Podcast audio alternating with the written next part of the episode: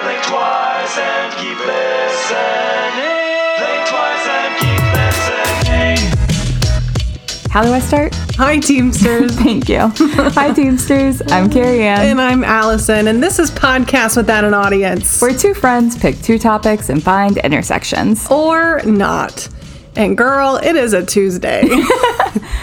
How, Tuesday. uh, and it is the Tuesday before this episode comes out. Like, not tomorrow. Right. The following day. Exactly. We are pushing it To the limit. to the limit. Take it to the limit one more time. push it, push it. Real good. It's also 8 o'clock at night on a Tuesday. It is. Like, we are. We're turned up. We're turned up. I wish. yeah. um, no, this is completely sober. But of I'm us. feeling good. Yeah. I I am ex- I'm really really f- excited about my topic. I am too. Well, and and so Dolly is asleep over here on my topic subject book, which Okay. the audience obviously knows, but I'm just going to go ahead and tell you. She's curled up on the Book of Mormon. Aw, how very holy of her. An Holy, actual holy. angel. So I am doing a two-part, my first multi-part, and I am doing the Book of Mormon. I am here for it. I'm excited. It is a wild ride. Um, our two topics for this week are going to be very interesting. Are they? Yeah. Well, you might as well tell me what yours is. Okay, so I'm doing Operation Midnight Climax, Uh, okay. which is you're going to find out all of this in Okay. just a minute, and I still want to talk about you know what the hell you've been up to since I Yeah. last talked to you. But um, yeah, it is basically the CIA and LSD and mind control. Oh. I love mind control. yeah, we're here for failed CIA experiments. Wow. Well, I cannot wait to get to that. Um, how but was mind control already, maybe some link up there. link up? That's see. possible. I'm not going to do a whole lot of speculating, but you might for me. And everyone, you know, I'm going to try and stay as neutral as possible. Sure. Um, As possible. I don't have to be objective. No, you don't. Mm-hmm. So I will be inserting all of my thoughts, or at least a few of them. Push it real good, girl. how was Asheville? Asheville was amazing. We posted a really cute picture of you with Dolly Parton and, RuPaul. Oh my gosh, that mural. Beautiful. So apparently, the Dolly portion of the mural went up first for reason. Like, it's Dolly. Sure. So Dolly went up first, and my friend who lives in Asheville that I was visiting said that she would drive by that street all the time, and she noticed that they were painting a second person. And it started with just a blonde wig, and she was like, "Who the fuck Mm-hmm. has a blonde wig that looks just like Dolly?" And the next time she drove past, it was RuPaul. It was Oh. and I was fucking like, Ru. "What?" Yes. So did we go all the way out of our way to take a picture at this specific mural? Yes, the fuck we did. Was it just for the podcast? No. But happy fringe benefit. Well, I felt very grateful that you did so. yeah, next time you have to go with me and we will take one together. Mm-hmm. Um, and then we will switch sides so that we can both be close to Dolly and Rue. So we'll have Perfect. to have two pictures. Yeah, I feel connected to each in different ways. I know, I did too. I did too. Oh my god, I love that. Um, we also went hiking and spent some time on the Appalachian Trail, like looking for the leaves to see if they were changing. They were not. Spoiler alert. That's a hard no. Uh, they will be by this weekend. I am I know, certain. right? I Jeez just missed Louise. it by like a few days, How annoying is that? but it was still really beautiful. It's like that flower that blooms like once in its lifetime and then dies. Mm-hmm. Like you either miss it or you're there for it. Uh huh. Is that- like in Dennis the Menace. Do you remember that? Vaguely. No. No. That's, that's okay. it's a long time. okay. But yeah, so I think that's most. Went to a cool coffee place that had oh, they had Spice Girls Mm. as their pumpkin spice lattes. Oh, that's a So well, duh. I got a ginger spice, and it was ginger and pumpkin spice latte. Oh, I love that. Isn't that super cute? that is really clever. I took a picture of the menu, so we might have to share that too because it was adorable. yeah, yeah, yeah. Well, I was done. at this cool coffee shop called Earthlings. Cool. Yeah. Awesome. Shout out. Yeah. Love that. Well, I took myself on a date to the zoo Oh God, you're precious. and I on our close friends group. So our patrons are on our close friends group on Instagram. So I was like, take everybody went to the zoo with me. Um, it was really nice. It's hot. It's still hot. That's probably Yeah. why the leaves are changing. Yeah. But I hadn't been in like 10 years. Oh my gosh, had it So- really been that long? Yeah, and I'm wearing my zoo. I bought myself a zoo t-shirt. Let I me got- see. Stand up. Oh, oh, very cute. It says North Carolina Zoo. It does. Um, and the North Carolina Zoo is really awesome. Um, and there is an Africa and North America like portion, so you can take a trolley or walk from one to the other. So that's very cool. And there's also, if anybody listens to the Unearthed Memphis podcast, which is amazing and super great, it covers all topics related to Memphis, Tennessee. Oh, cool. They have this really, really awesome episode about their m- zoo. And that's what kind of got me thinking. I was like, I need to go to the zoo. And I had listened to this like four or five months ago, but Oh wow. I had a couple days off work and I was like, I'm going to take myself to the zoo. And it was so good. Like, I think everybody should take themselves on dates Oh, absolutely. all the time. Yeah, yeah, that's so much fun. Mm-hmm. Um, I also heard that the North Carolina Zoo at some point is expanding to include like an Asia Oh, Mm-hmm. uh, exhibit, like area, um, and maybe even Australia. Oh, Mm-hmm. I cool. think were the next two that they were G'day, looking g'day. at. Shrimp on Um, the barbie. however, they've had Africa and North America for 20 years, so Yeah. I don't know how soon they're looking Right. to do anything else. They're like, sure, give us Sure. all your money. We're definitely going to do it. But it's a, it's a good zoo. Highly recommend it. Mm-hmm. I was talking to our friend Lance, um, and I was trying to get restaurant recommendations for the city that it's in, and it was a little touch and go. But Mm-hmm. Yeah. I did I did feed myself. Good, I'm Yeah. so glad. So thanks, Lance. So overall, 10 out of 10. ten out of ten. Good Yeah. for Date Yourself Day. Yeah. Oh, we should have a date yourself day. Oh, hashtag. Hashtag date yourself day. I love that. We'll start doing that. Okay, Add it to the list. that's self care. I love it. Agreed. So, what are we talking about? Oh, we I you literally just told me. So, let's midnight what is it? Operation Midnight Climax. Okay. So that sounds like something it might not It be. sounds like maybe a 10 out of 10 day, yeah, that sounds like a self-care day. except it's not. Okay, so I need you to prepare your body. Okay. Because this is a wild ass ride. Okay. You ready? I'm ready. All right. We're going back to the 1940s. Okay. To put this in context for you, World War II has ended, or by this point, World War II is ending. Uh, the Korean War is intensifying. End of the 1940s. End of the End, of, the, 40s. 1940s. My bad. Okay. So by going back to the 1940s, I mean 48 and 49. Gotcha. Perfect. Yep. Okay. World War II has ended. Korean War is intensifying. On April 30th, 1949, in a newspaper, it is published that the Soviet Union has an atomic bomb. Uh-oh. Not a great start to the day. No. Now, up to this point, the US uh, was the only country to have atomic bombs, so naturally, we're pissed. The Cold War started in 1947 and went into 1991 and was kind of a thing that was happening, but this uh, atomic bomb is kind of a linchpin in the Cold War. Okay. Okay. Uh, so then there's comes about this whole thing about spies. Everyone's obsessed Yeah. with spies. Yeah. They're all over co- comic strips, they're in cartoons. Mm-hmm. Like everyone's concerned about spies. Um, so on and so forth. They might be everywhere. Who knows? Who's to say? Probably. So, the reason I'm giving you this history lesson is because the CIA begins to ask the question what if we could control people's minds and brainwash them? Specifically, they were thinking about brainwashing rival spies and convincing them to work for us. Also, maybe creating a little army of spies Why would, seems why would they do that? because it sounds appealing and not at Mm-hmm. all morally questionable. It's a power. That's why. But what I what if we brainwash the other team to fight for us? Like yeah. what? Yeah, I know. It's Okay. unsound logic. Yeah. Unfounded. Great start. Yeah, Keep going. we're really off to a good start here. Um, they're also pretty convinced that the Soviet Union is already doing this to rival spies. There. That's there. That's what That's it what is. it is. It's uh, whose dick is bigger contest. So, a lot of my topic today is going to sound like a history lesson. We are going to talk about the mind control piece, but we really can't get into it without understanding the history of this. I love history. So, I'm just kind of taking over. It's a history and history podcast this week Yay! with a little sociology thrown in for good measure and maybe a cult. G- well, It's our podcast. We can do whatever we want.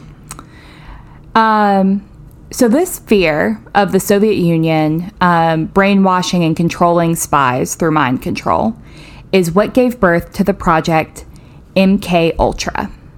The project was headed by Sidney Gottlieb and CIA Director Alan Dulles and started on April 13th, 1953, and wasn't halted until 1973. So that's like 20 years. yeah. Um, Dulles was the first civilian director of the CIA, and he said, quote, In the past few years, we have become accustomed to hearing about the battle of men's minds, the war of ideologies. I wonder, however, whether we clearly perceive the magnitude of the problem, whether we realize how sinister the battles for men's minds has become in Soviet hands. We might call it, in its new form, brain warfare. It sounds like something out of a sci fi novel. Well, it reminds me of an X Files episode where they, I think it was Vietnam. They train, they don't train, but they do some type of procedure where they stop the soldiers from sleeping. Uh huh. So this guy has lived, you know, uh, into the '90s, having not slept for a long time. That's terrifying. Yeah. So that's what that. But you know, a little tinkering around for in the, the, art brain. of war. Yeah, sure. Clearly not a problem. Mm-hmm. Basically, um, this program, uh, Project MK Ultra, is going to do experiments on human subjects that are highly illegal. Cool. Uh, MK Ultra's goal was mind control and generally centered around behavior modification via electroshock therapy, hypnosis, radiation, a variety of drugs, toxins, and chemicals.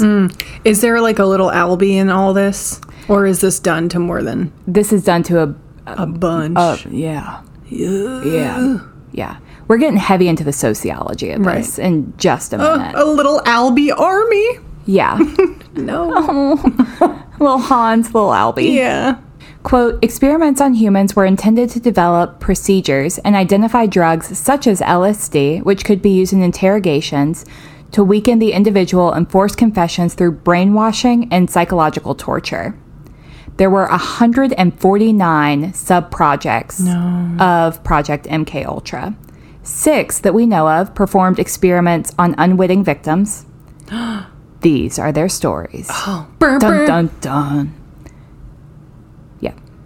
So MK Ultra started in 1953. In 1954, Operation Midnight Climax hits the scene. Oh my god. Again, this is one of the six sub programs that was done on unwitting participants and Right. victims. A little background. At this point, there's a conspiracy theory that the Soviet Union is trying to buy up all the LSD in the world. Oh, I don't know how we got there, right. but someone has decided that the Soviet Union wants all the LSD. The US assumes that this means that the Soviet Union is on their way to have a brainwashed army of minions. Right. Obviously. The US is like, not on our watch, let's do it first. We've got the space race, the arms race, and now the LSD race. Never a sentence I thought I'd be typing. right. Um, I didn't know anything about drugs for several reasons. So I went to my dear friend Wikipedia and learned that lysergic acid diethylamide, Yep. LSD, is also known as acid and is a psychedelic drug. When used, it intensifies thoughts, emotions, and sensory perceptions. At high enough doses, it can result in visual and auditory hallucinations. Um, LSD binds to dopamine and serotonin receptors, which is one of the reasons that people really like it. Um, but it also means that the effects are more energetic and fast paced compared to some other psychedelics, which typically only uh, bind to dopamine receptors. Typically, effects begin with uh, within a half hour and can last up to 20 hours. It's often taken by mouth, under the tongue, or intravenously. It was developed in 1938 by Albert Hoffman, who was a researcher with the Swiss chemical company Sandoz. Cool. So LSD kind of hit the scene about 10 years earlier, 15 years earlier, um, in Switzerland, and then made its way to the US. And we've got kind of this perfect marriage of here's a drug that we don't really understand what it does to people's brains, but it certainly seems to make them happy and loopy. Yeah, and the, and and in our synesthesia episode, you were talking about the connection between all the senses. Yeah. I can imagine all the people like backpacking in Sweden, like getting their hands on some and like taking some home to their friends. yep, exactly. Yeah. Yep. So back to Operation Midnight Climax. In 1953 or 54, there were a series of CIA run, ironically named, safe houses in San Francisco. Okay. Uh, there were also some in Mill Valley, California, and New York City. These were established to study the effects of LSD on unconsenting individuals. Oh my god. The CIA paid quote unquote full service sex workers to lure clients to the safe houses where they were given a wide range of substances, including LSD, and monitored behind one one way glass. What? Wait, whoa, whoa, whoa. So these are just like rando, Johns. they're literal Johns. They're literal Johns. holy shit. So a sex worker meets a John uh-huh. and is like, You should come back with me to what amounts to a brothel. Uh huh. That is also CIA run. At that point, the sex worker gives the John LSD. Uh huh. And the CIA is watching all of this through one way glass. Oh my god. I was wondering where the midnight climax thing was coming from and it sounded sexual, but like looking through a one-way glass in a scenario where somebody is being lured lured under false pretenses. Mm-hmm. That's so creepy. Yeah. Yeah. And also, can you say voyeurism? Like watching people, you know, Yeah. Wow. So, George Hunter White is the supervisor for the New England area of the Federal Narcotics Bureau. And he said, I toiled whole. This is a direct quote. I toiled wholeheartedly because it was fun, fun, fun. No, he did not. Where else could a red blooded American boy lie, kill, cheat, steal, rape, and pillage with the sanction and blessing of the All Highest?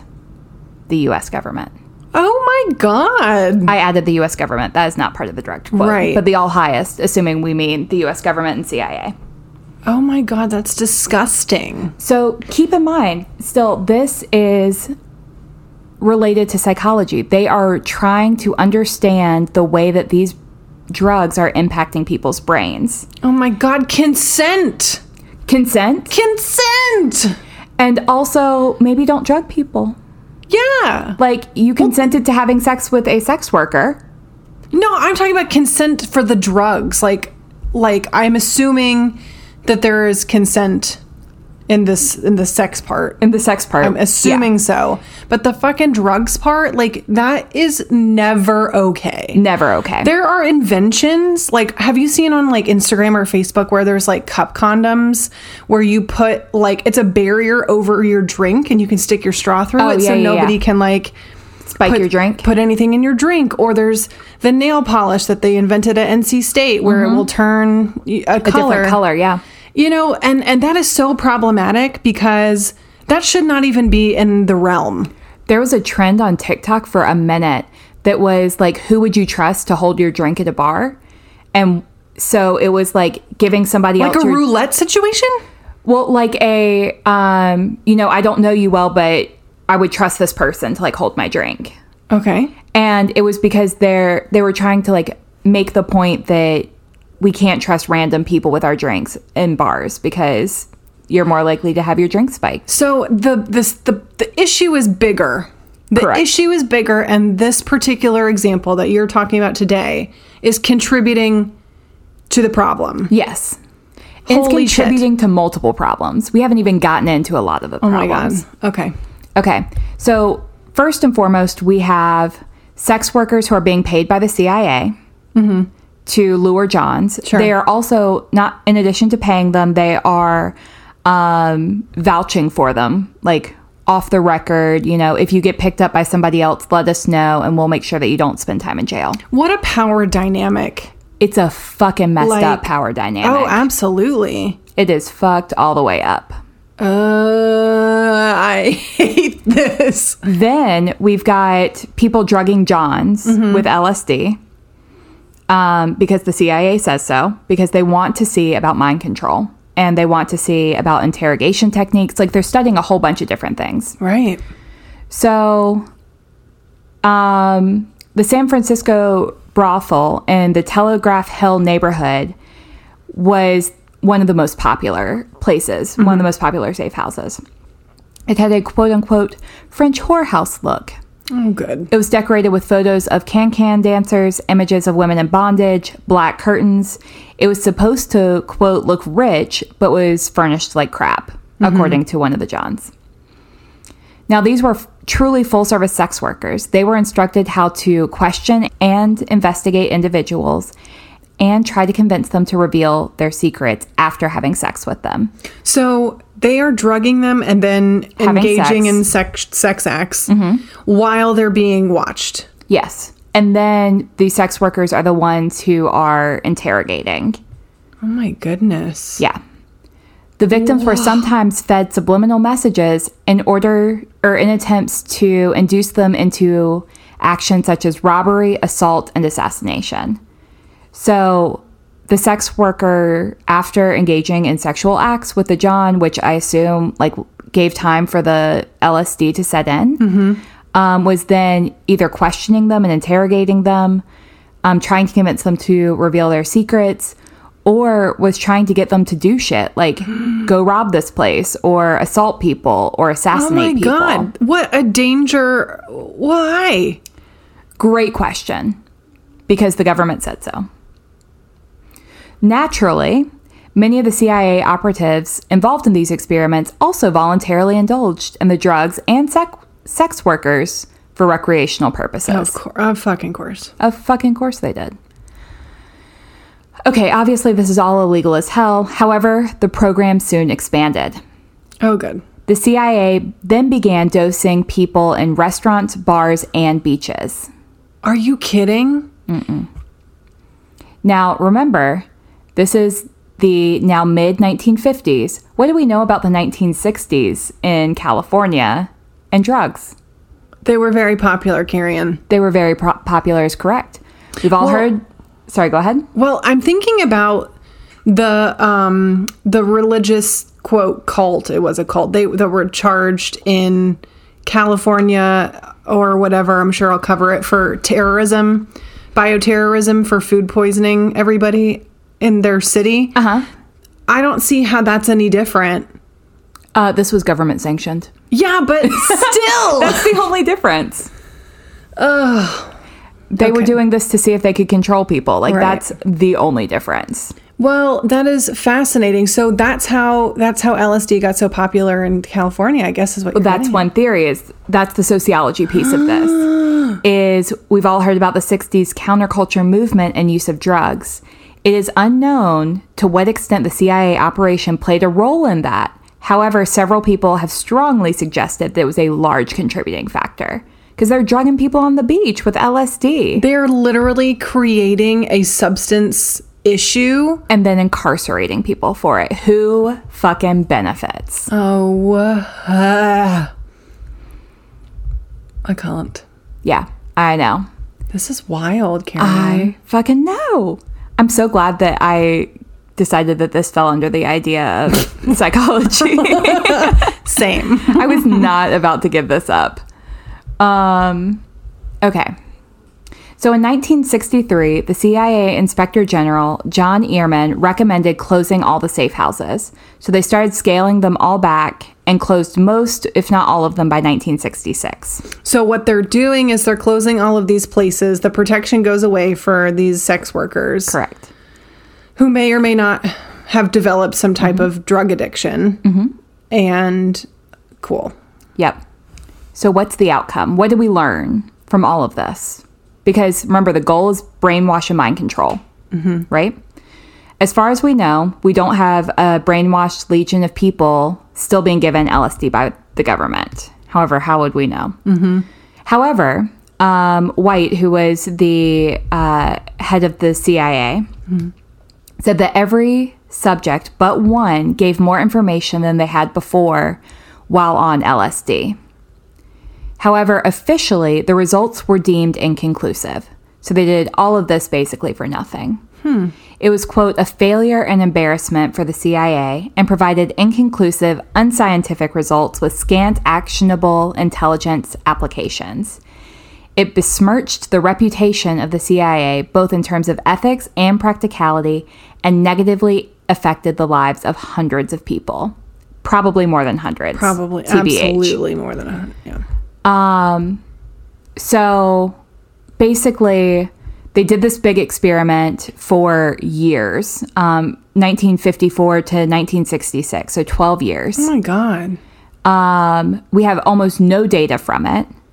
Um, any data that did come out of it was unscientific because how the fuck do you measure this? Like, there was no. There's no control. Exactly. So in 1974, the journalist Seymour Hirsch, which you may have, who you may have heard of, Seymour Butts. exposed the CIA's spying on U.S. citizens, which was his big thing, and use of non-consensual drug experiments. Project MK Ultra came to light in 1977, at which time it became apparent that the CIA had eradicated the majority of the paper record for one of the U.S.'s most illegal undertakings. So they destroyed all of the data, or as much of the data as they could. I think they said they only found like seven boxes of papers about Project MK Ultra and Operation Midnight Climax. There's so much documentation that's been lost, you know, due to it being paper, and it's so easy to get rid of. Yeah, it's so. I mean, You just have a little bonfire, bada bing, bada boom. yeah. And suddenly we don't know anything Right. more than we knew before about LSD and mind control. That is so tragic. Isn't it fascinating? There would have been nothing, like no evidence that they would have found that would have made it okay. But I, but that really like makes it seem completely, absolutely pointless, which it was. But Yeah. like that, there's nothing. Like there's seven boxes of of, and of course there's no commonalities because none of the experiences were identical or even similar. Probably they didn't have a control group. They did not have a controlled space. There were too many variables. Mm-hmm. Um, I mean, who knows if they were even controlling the doses that they gave people of LSD? like, there's nothing about this No. that's scientific other than they're trying to figure out whether or not they could control people oh my god. using a spe- well they used a lot of other drugs too this is just the one that project or that uh, operation midnight climax used So one was like LSD, one could have been like heroin or So- something like that. there was a um, another offshoot project that happened this is going to real, really hurt your soul Okay. it happened at a mental institution in montreal Okay. and they used three different things um, sleep deprivation Oh Mm-hmm. my god.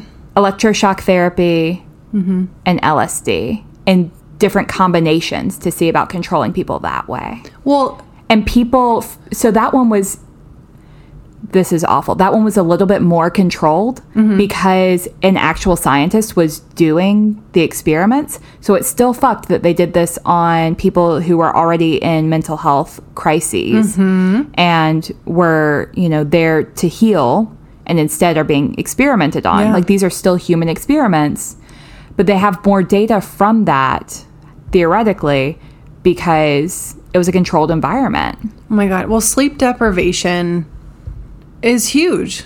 Yeah. Oh my goodness. You somebody can't sleep, then you after a couple days, I mean, you can die without Yeah. sleep. What is it? You can go, um, It's like 5 days Three- without water. yeah, it's three weeks without food. No, three weeks something, three days without something, and three minutes without air. I got that far. I can't go 3 minutes without air. I don't know that I could either.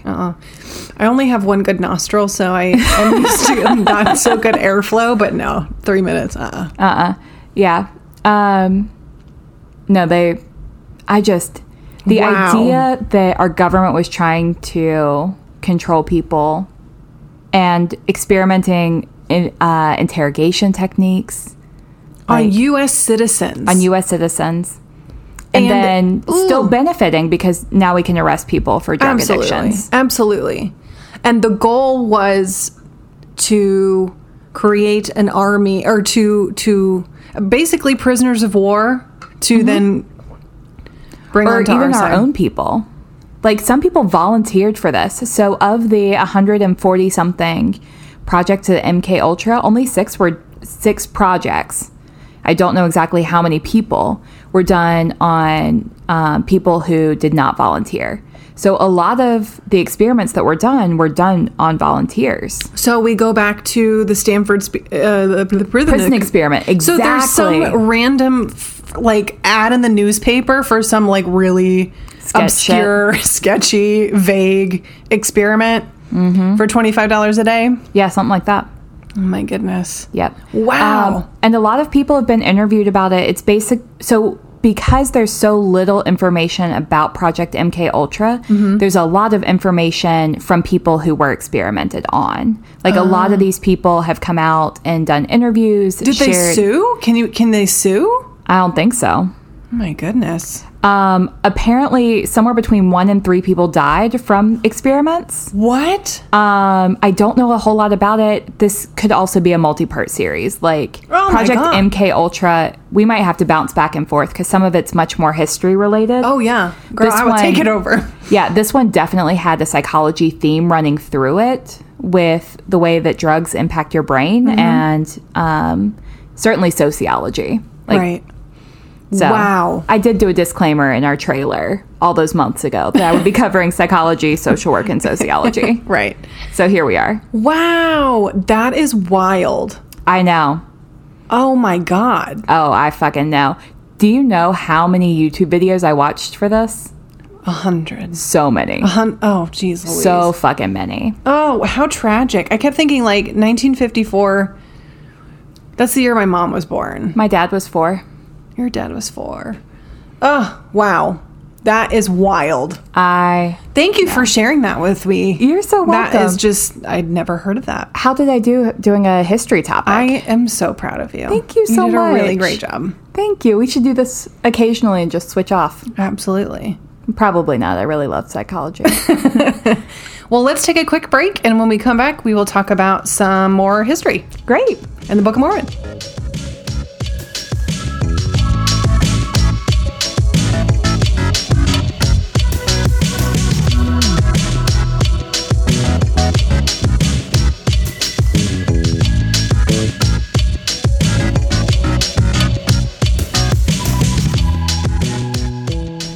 And we're back. All right. So, as I mentioned earlier, I am going to be doing a two part series on the Book of Mormon, The musical or the physical book? the physical book. Wonderful. So, I have seen the musical. I have not, surprisingly. It is good. I don't like listen to it. I, I enjoyed it, Mm-hmm. but it's funny because the the Mormon Church advertises in their like fly, not flyers, their booklet. What? Oh my God, The uh, playbill? Playbill. Yeah. I And think- um, they say, um, like, seen the play, now read the book, which I thought was really clever advertising. That is really clever. I remember hearing that the uh, Mormon Church endorsed the play. Like they were, they like signed off, and they were like, "We're totally cool with this." So That's fascinating. yeah, It's not like when I when I went to it, I thought it was going to be more about the book Mm-hmm. of Mormon, but there's a whole other storyline. It's about somebody going on a mission. Oh, it's about okay. like a, a pair of guys going on a mission to some country in Africa. I can't remember exactly where they went. do they have magic underpants? They do. Good. I cannot wait to learn more about magic underpants. Yeah. Well, let's go ahead and get started. Let's do it. All right. So, the Book of Mormon is like the Old Testament and the New Testament of the Bible. They literally call it another testament of Jesus Christ. Ooh, so it's like the Third Testament The ish. ish. So, it's in addition to the Bible. This doesn't replace the Bible for uh, the Mormons. Okay. So, this book has been adopted by the Church of Latter day Saints or the Mormon Church. And there is an FLDS se- uh, section, which is the fundamentalist side, which practices plural marriage. I'm not going to get into that today. That will be saved for another day. So I do a lot of quoting from the Church of Latter-day Saints website. So that's the that's the section, that's the portion we're going to be covering Okay. today and next week. It's more of like the mainstream Mormon. The mainstream Mormon. Sure. So, similarly to the Bible, the Book of Mormon has many authors. However, as we spoke about in the Synoptic Gospel episode, um, we had a lot of questions surrounding like authorship and translation. And the Book of Mormon does its best to answer all these questions in the text for the readers. Oh, Yep. we like when they give us the answers. So there are many parts of the book that people are probably familiar with, the magic underwear, for example, or you know some of the customs. Um, my goal today is to fill in some of those gaps and teach you some some new stuff. And I started my research in two places. First, I pulled my Book of Mormon and started rereading it. I read like the first two books, and after two hours, I was like, my God. so I popped in my earbuds and you can like listen to an audio version of it. And so I was like, you know, doing it when I was cleaning because I had read it like years ago in college, but I, I needed a refresher when I was reading articles and everything. But the second place I went to was the website for the Church of Latter day Saints to see what they said about the, their book. Uh-huh. And before reading the Book of Mormon, they want you to know five things. One, the Book of, and this is from their website. This is not, this is like what There's they, no ad libbing here. no, this Okay. is like from their website. The Book of Mormon is the Word of God. That's number one. So, quote, just as God spoke to Moses and Noah in the Bible, he also instructed his prophets in ancient America. Huh.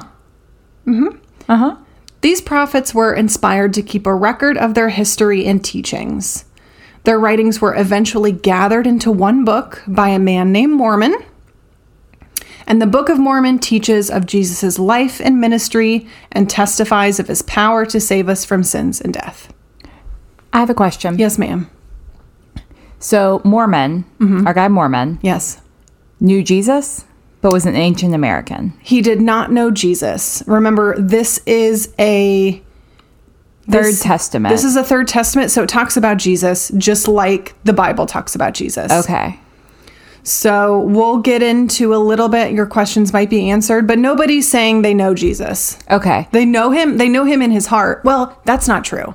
Well, let me let me talk. We'll, I've got you frazzled already. we'll get to it. One more follow up question. Yes. Is our guy Mormon indigenous?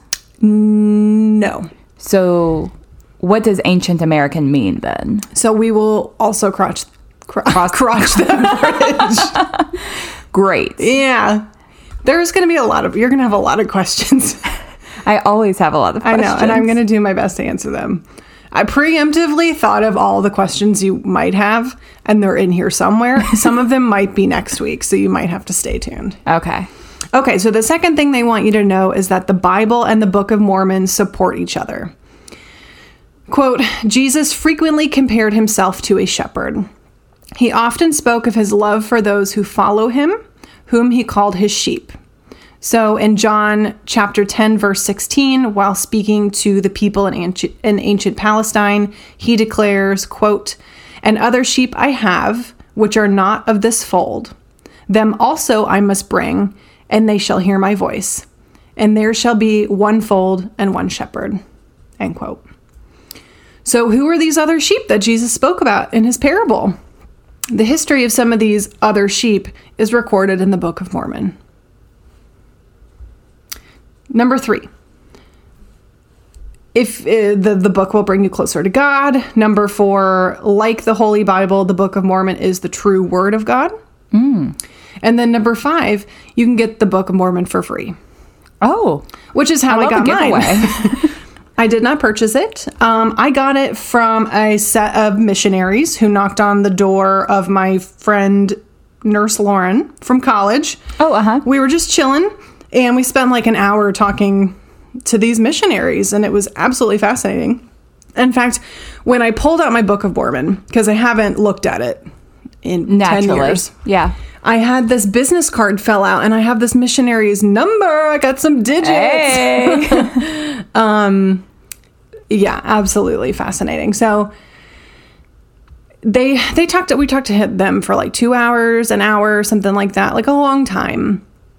And we're not going to get too, like too far into the mission process, but part of it is that they're not allowed to be in a home alone if there's not a male present.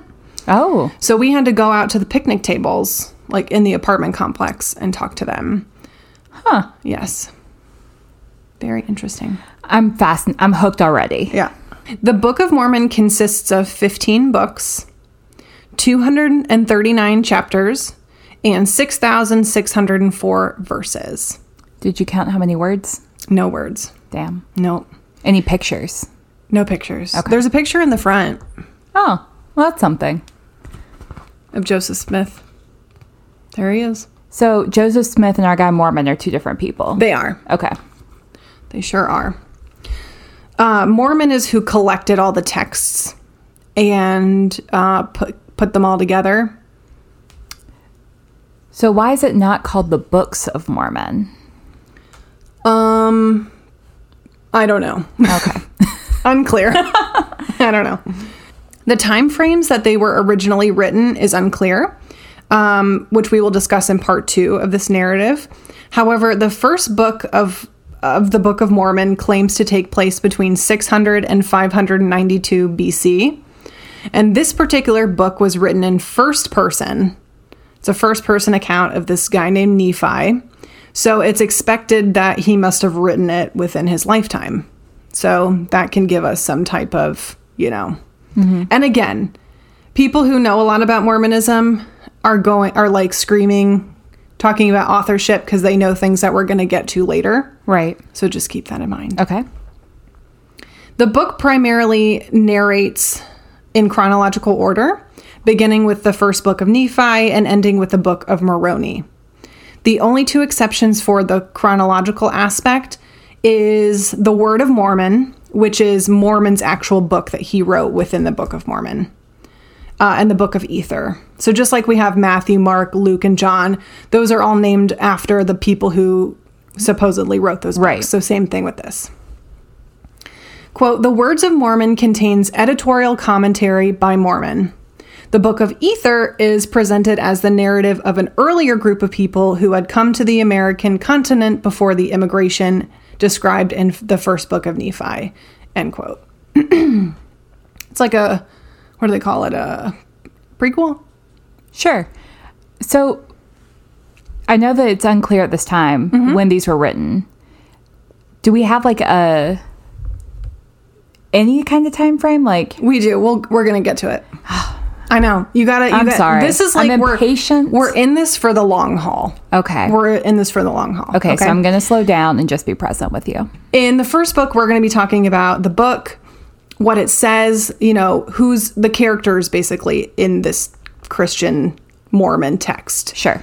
and then next week we're going to talk about joseph smith who's the prophet how he obtained all of these uh, words and and all of that stuff Got it. which goes back to the authorship question okay. Okay. And the book is primarily written in first person, which is very interesting to read in like a biblical Oh. text. Oh, I bet. Yeah. And that's because Mormon added his own commentary. So to some of them. So some of them are said to have been written like I'm Nephi and this is what happened to my dad and to me and to my family. And then other people um like like Mormon is Mormons is written in first person. There are other ones that were edited by other people and colle- and collected by other people. So it was a class assignment. and Mormon did all the work. Well, Joseph Smith did all the work, but we'll we'll get to that. So let's talk about what the book actually says. This is going to be story time. I'm going to be throwing a lot of names at you, so I will do my very best to explain. So far, they all Oh, really. sound made up. It's an interesting observation, Carrion. so, okay, so this quote is from the LDS website. Quote, Lehi, and this is this is we're talking about the general arc, the the storyline of the Book of Mormon. So Lehi is a prophet in Jerusalem. God warns Lehi in a dream to take his family and to leave Jeru- Jerusalem because the city will be destroyed. He and his family cross the ocean to the Americas. And i- in the book, they discuss the um, the Promised Land. So if you're reading this and you don't know that it's the Americas that they're talking about, you could think they you, you would have no idea.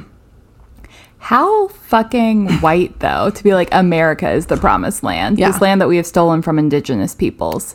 This is the promised land. We're gonna cross that bridge, and it's not a good bridge. It sounds awful. Yeah.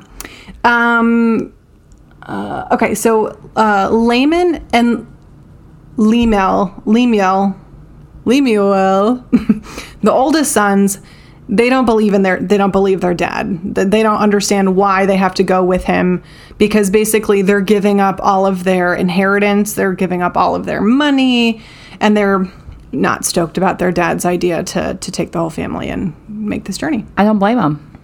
So this continues the, the quote They were always complaining and having a hard time following God. But their younger brother Nephi is full of faith. Nephi is chosen by God to lead the family and be their teacher because of his obedience. Uh, lastborn? Yeah. Is that what you said? Eh, it sounds like some lastborn shit. yeah. Yeah. Yep. The best one. Thinking they're the chosen one? well, and the dad thinks so too. I mean, God tells him he is. So that Sure. you know. Who are we to What question va- God? More validation do you need? so the brothers and their wives have children, and they spread out. Laman and Lemuel, I don't know how to say his name, hate Nephi so much that they want to kill him. The people eventually split into two groups the Nephites and the Lamanites. These groups are often at war, and their faith is constantly being tested.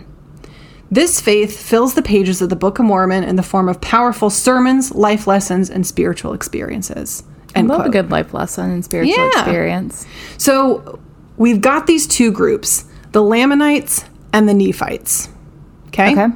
The Nephites are essentially the good guys. This comes from Nephi. He's the chosen son to, to lead this this group. The Lamanites are the bitter other, you know, stepchildren kind of vibe. Sure. Okay.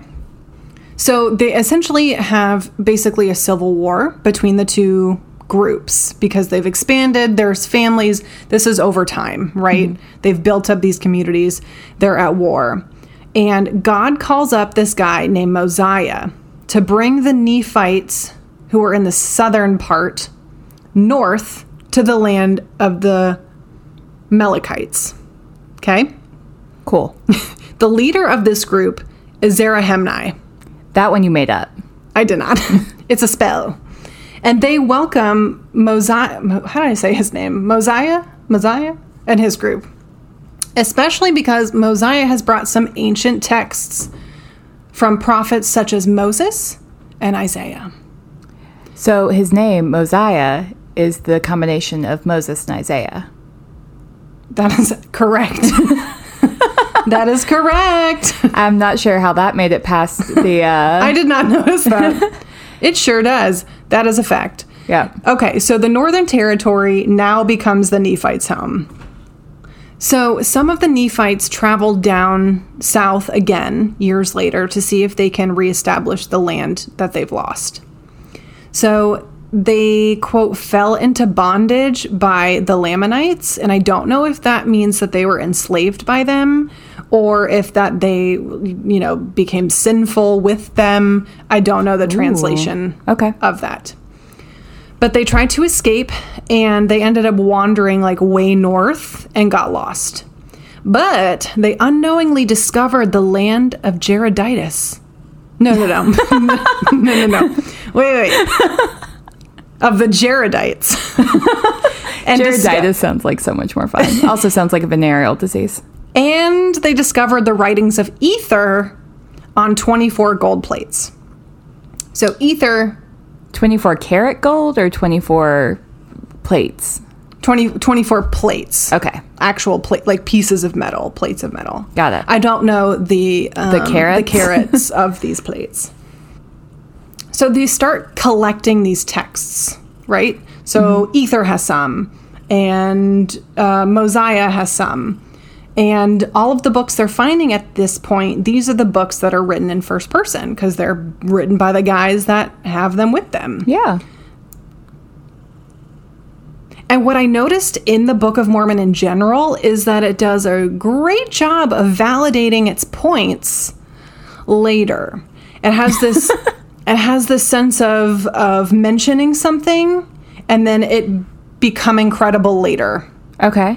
So, an example is in the first book of Nephi, he talks about the prediction of a prophet who has 12 disciples and who will be betrayed. Sounds a lot like Jesus. Sounds a lot like Jesus. So, Nephi predicted the birth and death of Jesus. I mean, it seems a little after the fact to me, but who am I to judge? Well, but it was before. It was, according to those dates, it was 600 years before Jesus was even born. But I thought Nephi was after Jesus and was coming over. No, this is all To- before. This is 600. Oh, okay. This is before Jesus is born. Oh, well, Mm-hmm. in that case, This is pre Jesus. good job, Nephi. Proud of you. So King Messiah dies, and his son was next in line for the crown. So he sends a search party for the Nephites that were down south, either being enslaved or living in sin. Um, so he was able to grab them and bring them up to the Northern Territory again. And the, the gold plates that had been collected were able to be translated with a gift from God so that all the Nephites can know the word. And the translation of this book in the Book of Mormon uh, was is now under the Book of Ether. So it's important to note that all of these texts on all of these gold plates were written in a language called quote Reformed Egyptian. So translation is necessary for anybody to read them. Okay, so, but if God gave them the gold plates, No, these guys supposedly they found the gold plates. these are these are oh fuck I don't know if they wrote them then how could they be in Right. in And if they came from God, like the the 12 commandments that God gave Moses, but they're in the first person.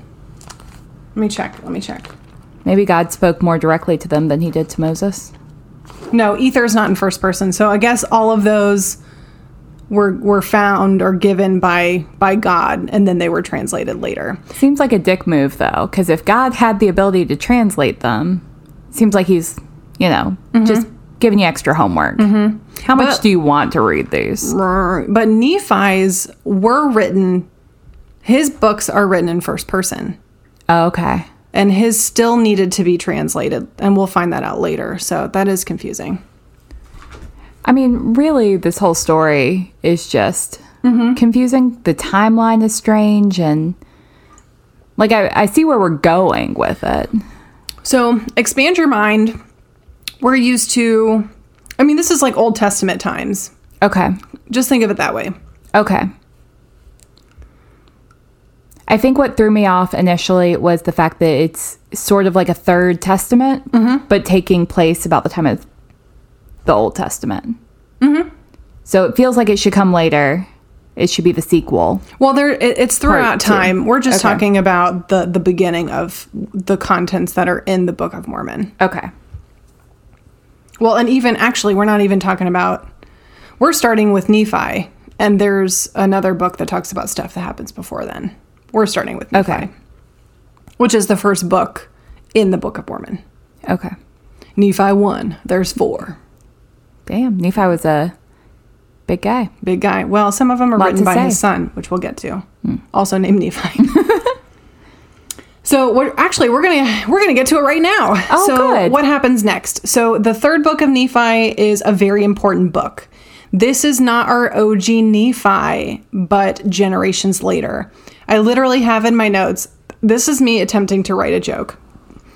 He's not a vampire, period. But people in the Bible live forever, period. Like Noah was 600 years old when the flood happened. So it's not, quote, impossible that they weren't the same guy, comma, but it wasn't. so there you go. Um, we are going back to the discussion about consistency and how the book continues to confirm and affirm itself. In the first verse of Nephi, it states, quote, Now it came to pass that ninety and first year had passed, and it was six hundred years from the time that Lehi left Jerusalem, and it was the year that Laconius was the chief judge and the governor over the land. So basically, what that's saying is it's six hundred years after ne- Lehi's son Nephi. They left and went to the Americas. Okay. So this is 600 years later. They know that Jesus Christ has been born because it stays light, fully lit for one full day. And they knew years later that Jesus had died when, quote, and it came to pass in the 30 and fourth year, so 34 years, in the first month of the fourth day of the month, there arose a great storm such as one had never been known in all of the land end quote so very specific so they're saying 34 years later jesus died Got it. which is true because he was like you know between 32 so they're like literally giving examples that is fascinating That is fascinating. A major meteor meteorological event for both. Like and if you're reading this as a believer that is huge validation Oh, you're absolutely. like look they got this math right yeah, it That's goes back to wild. point two from the uh, Latter Day Saints website. that's right They confirm each other. so Jesus um, spends, uh, you know, he he dies, he's resurrected. He then spends forty days with his disciples, and then ascends into the heavens, and then reascends into the Americas, where the Nephites are. So he presents himself to the Nephites. So they feel the puncture wounds in his hands. They're like, oh, this is Jesus. Jesus teaches the Nephites the Lord's Prayer, and he tells the Nephites that they are uh, that they're the other sheep that he spoke about. So remember, we were talking about Oh, the sheep. yeah, yeah. We've got other sheep It's coming other full places. Mm-hmm. circle. Yeah. Quote, he teaches them about baptism and forgiveness. He heals their sick and blesses their children. He establishes his church. Unlike those in Jerusalem, the people listen to Jesus. And afterwards, they live in peace for hundreds of years. Aw. End quote. Love that. Interesting. So let's see. So let's talk about the words of Mormon. Okay. Okay. So Mormon is visited by his ancestor Amaron, who has hid the existing gold plates slash texts from years before. Okay. So the the lineage has gone on and on and on. Amaron comes back, talks to Mormon. Hey, remember those family documents we have? I hid them. I have them all. I'm going to tell you where to get them. It's a lot more interesting than finding money in your grandma's mattress. right. So Here's some gold texts. I'm going to be reading from the book, and I'm going to do my very best. Okay. Okay. So this is from the first chapter of uh, the Words of Mormon. Quote, and now I, Mormon, make a record of all things which I have been seen, which I have both seen and heard, and call it the Book of Mormon. And about the time that Amaron hid up the records unto the Lord, he came unto me, I being about 10 years of age. And I began to be learned somewhat after the manner of the learning of my people. And Amaron said unto me, I perceive that thou art a sober child and art quick to observe. Therefore, when ye are about twenty and four years, only I would that ye should remember the things that ye had observed concerning this people, and that ye are of the age to go to the land Antum unto the hill which shall be called Shem, and where I deposited unto the Lord all the sacred engravings concerning his people. And behold, ye shall take the plates of Nephi unto your unto yourself, and remember that ye that shall ye leave in the place where they are, and ye shall engrave on the plates of Nephi all the things that ye have observed concerning his people. So he's like, hey, when you're 24, this is where I hid the plates. You're going to go find him. So this was like a very big job to tell a 10 year old. Yeah. So his job is to collaborate these works onto one set of gold plates. Now, although this is the first part of the book, the rest of the book discusses uh, like another battle. So, th- the beginning of, of the Mormon chapter, basically, he's like, I was instructed to put these together. And then he talks about this weird, uh, another battle between the Nephites and the Lamanites, where a scalping is involved uh, with a sword. And it ultimately ends when the Lamanites promise never to fight the Nephites again. But Mormon is unable to finish the plates because of death. And his son Moroni finishes the last two books of the Bible, or the two books of the Book of Mormon, excuse me, uh, which are Ether, Ether and Moroni. So, again, discussing the battle of the Lamanites and the Nephites and the importance of accepting Jesus. So, the Ether and Moroni are, again, just talking about the Nephites and the Lamanite. uh, and the Lamanites, and talking about how it's important to trust Jesus. So that is an overall arc of the actual book. So three big three big topics: the Nephites and the Lamanites. That there was conflict among them. That Jesus is is great, and he came to uh, America to be with the Nephites specifically. Jesus came to America. Jesus came to America. Did you miss that? I missed that. Jesus came to the Nephites. Oh, okay. Cool. Mm-hmm. Yeah, and they touched his hand, and they were like, "Yeah, that's you." Yeah, no, I got that part. Mm-hmm. I just didn't realize that happened in America. I thought we were still somewhere in the Middle East. No, Nephite. Remember Nephite? Yeah, I He got took his family. Eh, Yeah, we're yeah. all, we're in the Americas. We've okay. never left. Jesus came to America. Yeah, the Nephites, the Lamanites, all these are in. Cool. All these are in the Americas. Cool, cool. So next week we're going to talk about where that is. We're going to talk about Joseph Smith, and we're going to talk about authorship. Okay, so but you said three things. So we've got Neophytes and Lamanites. Mm-hmm. Jesus was a cool dude who came to America. What was the third thing? And the third is that um, Mormon is tasked with this big project to write down and collaborate all of these books to create one text. So he's essentially Chaucer. Yeah. Cool. I feel like there's a lot of overlap between the Canterbury Tales and Chaucer, the Bible, um, and a bunch of made up. Or I'm not going to say that.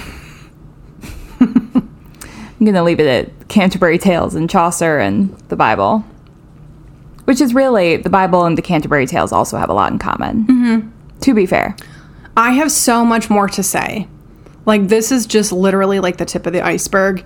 There is a huge discussion um, surrounding the Lamanites and the Nephites and who that might be perceived, what groups of people that might be Ooh. perceived to be, which you kind of touched on it earlier. Is it similar to the idea about Cain and Abel and Cain being marked, quote Correct. unquote, and racial implications of that? Yes. So we're covering that more next week. Yes. Okay. So I'm like doing my very best to save all of my questions because I have so many. Mm-hmm. Oh, it's a really big topic. It's a really big topic. So, you know, if we were going to do the Bible, um, like even like let's say we did the New Testament, there's still- so many things to cover. It would take you a year. It would be and and and same thing with this. Like there's a hundred things we didn't talk about, but that's that's like the major overarching theme of the actual texts of of the Book of Mormon. Well, this is fascinating, and I can't wait to hear more about uh, Joseph Smith and his interpretation. How do you feel about all of this taking place in the Americas? Um, I think it's whitewashing a lot of history. Mm-hmm. Like we already have so many white Jesus ideas and images um, that allow people to distance themselves from the fact that Jesus was a person of color. Like Jesus was Middle Eastern. Um, so I think that it's fascinating it also feels like it's dismissive of indigenous people who were living here at the time. Um, it feels problematic as a whole. I just don't love it. Mm-hmm. What are your thoughts? Like, you're the one who's done all this research. I know you have a lot of thoughts, and Yeah, I'm trying not to spoil anything from next week. Um, everything come everything is very clear after we figure after we solve the authorship question um, and the time frame question.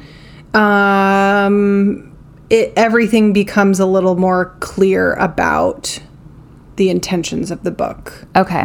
And from a historical perspective, like we're not going to shy away. Like I'm presenting that as the LDS Church believes this, and um, which was today, and then next week is like this is the this is what happened.